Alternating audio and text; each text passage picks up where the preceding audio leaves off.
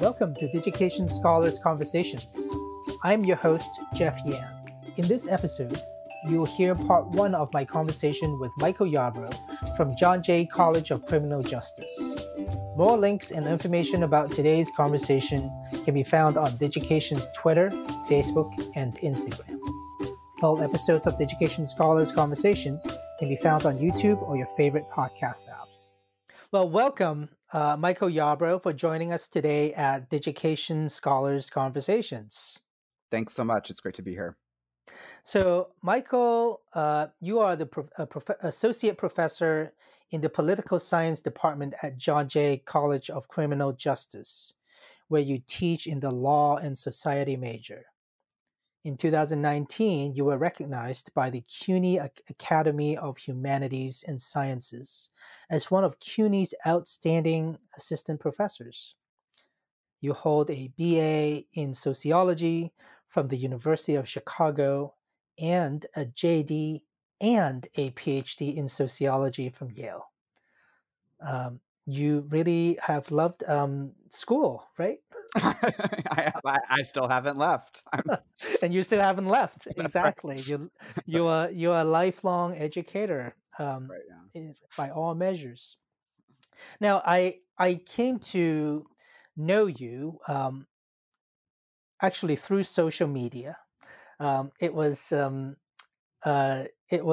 your COVID-19 at CUNY class project that you and your students published that ultimately had garnered thousands of views on Digication and over 1,000 likes and hundreds of retweets on Twitter. And I think that it probably had a lot more in other social media channels as well that we're not mentioning. It's pretty amazing. That's how I came to learn about your work. And Susanna Morales, who's the director of the Diversity Center of Excellence at the Center for Health Equity at Cornell University, she tweeted, "Very moving work from John Jay. CUNY undergrads who journaled during the COVID-19 peak in NYC." And then Angela Jones, who is one of your colleagues, I believe, who's the associate professor of sociology at Farmingdale State College, also a writer and activist, tweeted, "CUNY was the most affected university in the country this spring. And with the guidance of their fantastic professor, Michael Yarbrough, this student-created website does a beautiful job of putting a face on that impact." So first, I want to just congratulate you on this incredible work that you're doing with your students as they find their voices and as they express who they are. New York City has become, or was during the spring semester, the epicenter of COVID-19. And what was that experience like? And for you, I would love to just maybe dive back into, putting yourself back in as a professor teaching a class. That came about. What happened next? It's a hard time to think back into because it was a very difficult time in ways that I'm afraid are going to become a reality for many people across the country in coming weeks. As COVID started to spread around the world, first in China and then in Europe, I and some of my colleagues, saw this coming and did start to prepare my students for the possibility of having to change our mode of instruction and what we were doing in our class.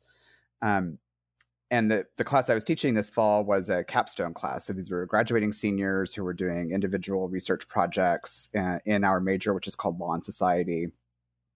And they had already started to develop research questions and go into the secondary literature on their various questions. And we're starting to design their projects.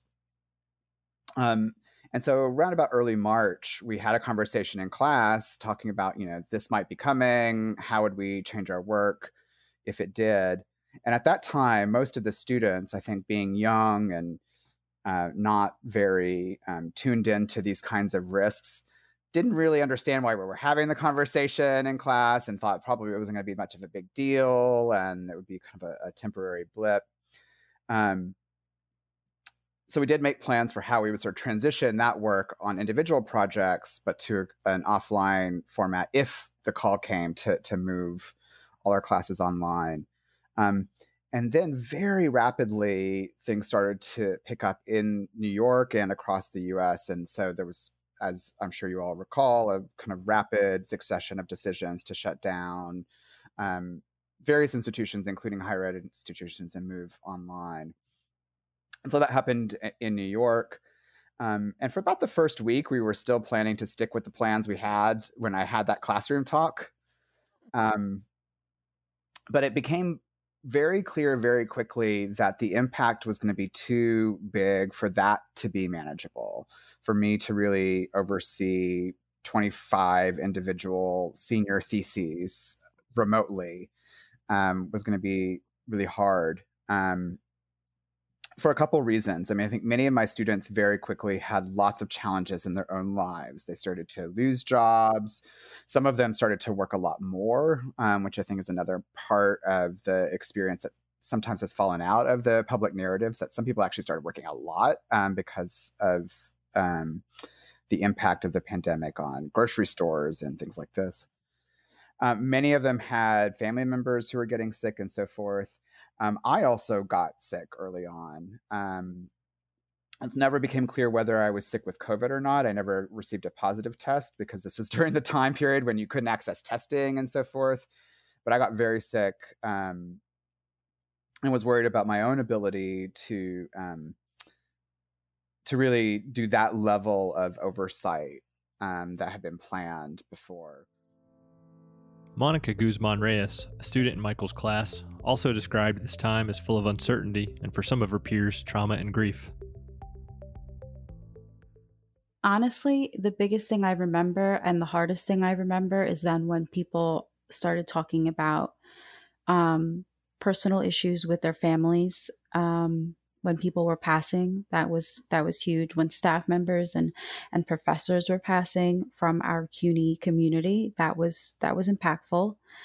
It wasn't something that we were all prepared for. Nobody taught us any guidance on this. And when we did have questions, there was so much uncertainty within even the political sphere, you know, educational sphere, health sphere, that like who do you turn for answers? It was just something that we kind of just had to deal with. So on the one hand, it became sort of logistically clear that some other approach was going to be needed for this class to really work for the remainder of the semester. And at the same time, I really felt that a crisis like this is what higher education is for, you know, to help students think through the implications of everything that they were experiencing seemed to become my most important job. For me, what higher education is really about is the conditions of human existence. You know, how do we live together as human beings in our communities, in our nation, on the planet? And COVID-19 really made clear, I think, in a very profound way that many people felt, you know, in their own bodies about how interconnected we all are with each other, how much we depend on each other, and how fragile we all are. And so to me, it became a moment when the learning outcomes of the class that were sort of written on paper with the outcomes assessment and so forth, that was not as important and was not the most valuable experience I could provide, you know, try to foster for my students during that time period. But instead to have a space where they could process what they were experiencing and see the larger lessons that lied for, you know, our country and our world in the individual experiences that each of our students were having at that time. So I proposed to them over email that we might switch the class to a group project researching their experiences with the pandemic and the quarantine over the remainder of the semester. And I thought this would be particularly interesting because I teach at John Jay College of Criminal Justice, as you said, which is part of the CUNY system, the public university system in New York City. And the nature of John Jay is that we actually pull students from throughout the metropolitan New York City region. So I had students living on Staten Island and in Queens and in Yonkers and the Bronx, from really all over the place. And John Jay is also a very diverse institution with Latinx students, Black students, Asian students, white students, immigrants, and so forth. So I knew that within this one class, we would actually get a wide range of experiences that folks were having as well. So I proposed this to the students, and overwhelmingly students wanted to move in this direction. They were already overwhelmed trying to juggle 5-6 classes that they hadn't been intending to take online. Monica talked about this sudden shift as well. We had already begun the initial steps to do our individual projects that we make like our thesis on for the end of the year. And when we got the communication from the school saying that, we did have one COVID case from a student in the school and that we would be closing for the rest of the week until they could figure out what was happening. And then later on, they said we were going fully virtual. It kind of changed the dynamic of the class, I would say. And I think most of us were nervous because it was something that we weren't expecting, and it's not something that any of us wanted. So when Professor Yarbrough then emailed the entire class and said, "I have an idea, let me know what you think about it." And then I read the email and I was thinking about it. I was like, that would be something I think impactful for not only the class, but ourselves to finish our school year in this way. Because obviously it was something that none of us were prepared for. And we were all of my classes, for example, were a disaster. I mean, some classes were more put together. Professors were prepared to have a backup plan, and others were sort of trying to figure it out as they went along, which is what happens in these circumstances. So when he did go ahead and say, I think we should do this as a class project and just take this time to actually see what we're going through, I thought it was a great idea, and I was so for it. And I think the majority of the class enjoyed doing this project. And so we moved to this format. And the way that I started it was to actually start a WhatsApp group chat. With every student's permission that they all joined. And this became a place where they would record diaries of their ongoing experiences through the remaining weeks of the semester. Some were audio, some were video, some preferred to write their diaries. But they just recorded some of the things they were going through. I asked them to take note of things they were worried about, things they were hopeful about, something that went wrong for them that day and what might have fixed it and so forth. And that was sort of the first place we started to gather our data for what the eventual project would be. And then as time went on, we formed into work groups on different themes that the students selected as kind of what were most important to them, from anxiety to healthcare to work. And then those groups created interview questions, and then the interview questions were all combined together, and each student administered the interview questionnaire to some people in their own lives and their families and their neighborhoods and so forth. And that became a second source of data that we used over the course of the semester. And so it ended up working far better than I expected.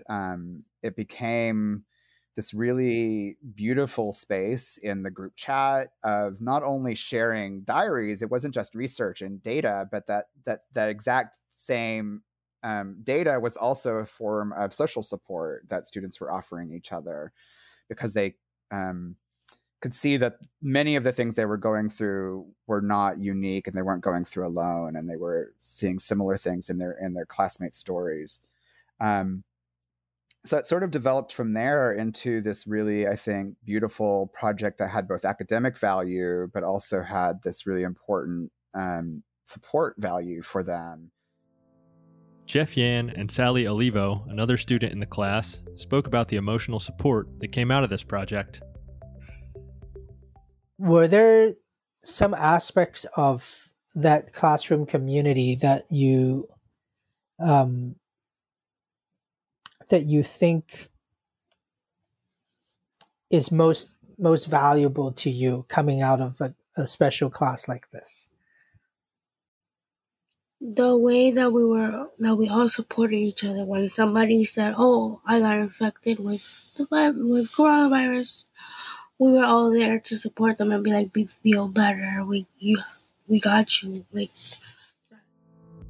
Monica too felt the value of the support students gained through this project. I remember even one time, Ileana, I don't know if I'm pronouncing her name right at this moment because it's been so long, but I remember she sent us like this huge puzzle thing that she had made with, I don't know if it was by herself or with her family, but it was like so vibrant and so colorful. And it reminded me of how like beautiful life is and how you have to cherish it, all the moments, all the bad, all the good. But in this group chat, it was so important, and we created this space where it was like there was so much support because of the fact that you didn't have to be in a classroom to build a relationship with somebody. And we were all going through this at the exact same time, but at the same time, we were all living different experiences of the same version in this time. And I know, well, from our class, there was people who had to be a little bit isolated because they had, health workers or, essential workers that were still working at the time were being exposed daily to the virus. And I remember that being one of the hardest things for certain people. And then we had other families who at the time had lost their jobs. So that was a burden that they were experiencing, and that's what they talked about.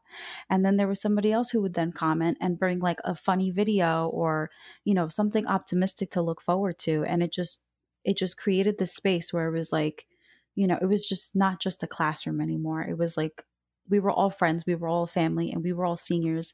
We are all attending John Jay, and we were all in this course, but we also were experiencing and talking about our experiences between students. Sometimes it's usually more like joking or like talking about school or talking about stuff out of school. In this situation, when the quarantine hit, and I guess we were all isolated from our classroom, it kind of like brought a different relationship out because of the reason that we were all going through this at the same time and wanted to talk to somebody who understood you in this different sense. And that's the thing that I'm happiest about from the semester, because it was really hard. Spring in New York was really, really tough. It was really traumatic time. Constant sirens outside, just ambulance sirens all the time. And death was close to many people. And so it was very, very stressful. And so it became the class became a place we all came to alleviate some of what we were experiencing in the outside world. Yeah. I remember clearly some of those images of probably the one that I have the hardest time shaking was when they had the body bags being transported into these refrigerated trucks because they don't have space for them. It was what a time for humanity. I mean, for, like you said, as higher education, the value of higher education, this is a time that you can step up and try to support them and create next generation leaders to have the ability to have the know-how to deal with things like this, right? Which I think you've done exactly there. So there is something that I thought was really interesting. You, as a professor, so first of all, you went and sort of proposed something to the students. I even find that language really beautiful. You proposed to the students, hey, why don't we do something different? And you got their support or got their permission to do so. I think at that point, I'm sure that the students are also, like you said, they're juggling with a lot already, but having a professor who's able to sort of spend that time and the energy to help support the entire class, like you said, is a social support for each other as well, must be important for them. I hope so. I hope it was, and many of them said it was. You know, the reason I wanted to propose it to them, then rather than just say this is the change that we're making, is that, you know, there's a couple reasons. It's a general part of my teaching philosophy, right? I see students as partners in learning, not as vessels I'm trying to kind of unload knowledge into. You know, I facilitate the class. I don't run it. And that's something that's true in all times for me. During this particular time, I thought it was especially important because it was literal trauma that students were experiencing, not even as just metaphor, but they were literally going through a traumatic time. And, you know, I think to ask students to sit in that trauma in terms of what they're doing in class is something that they needed to decide for themselves. You know, one can imagine versions of this kind of exercise that actually might make students more stressed out than less, right? If they're having to kind of return to traumatic experiences they've had. So I wanted to make sure I gave them the options of making the choice. And like I said, many of them did choose to go this route.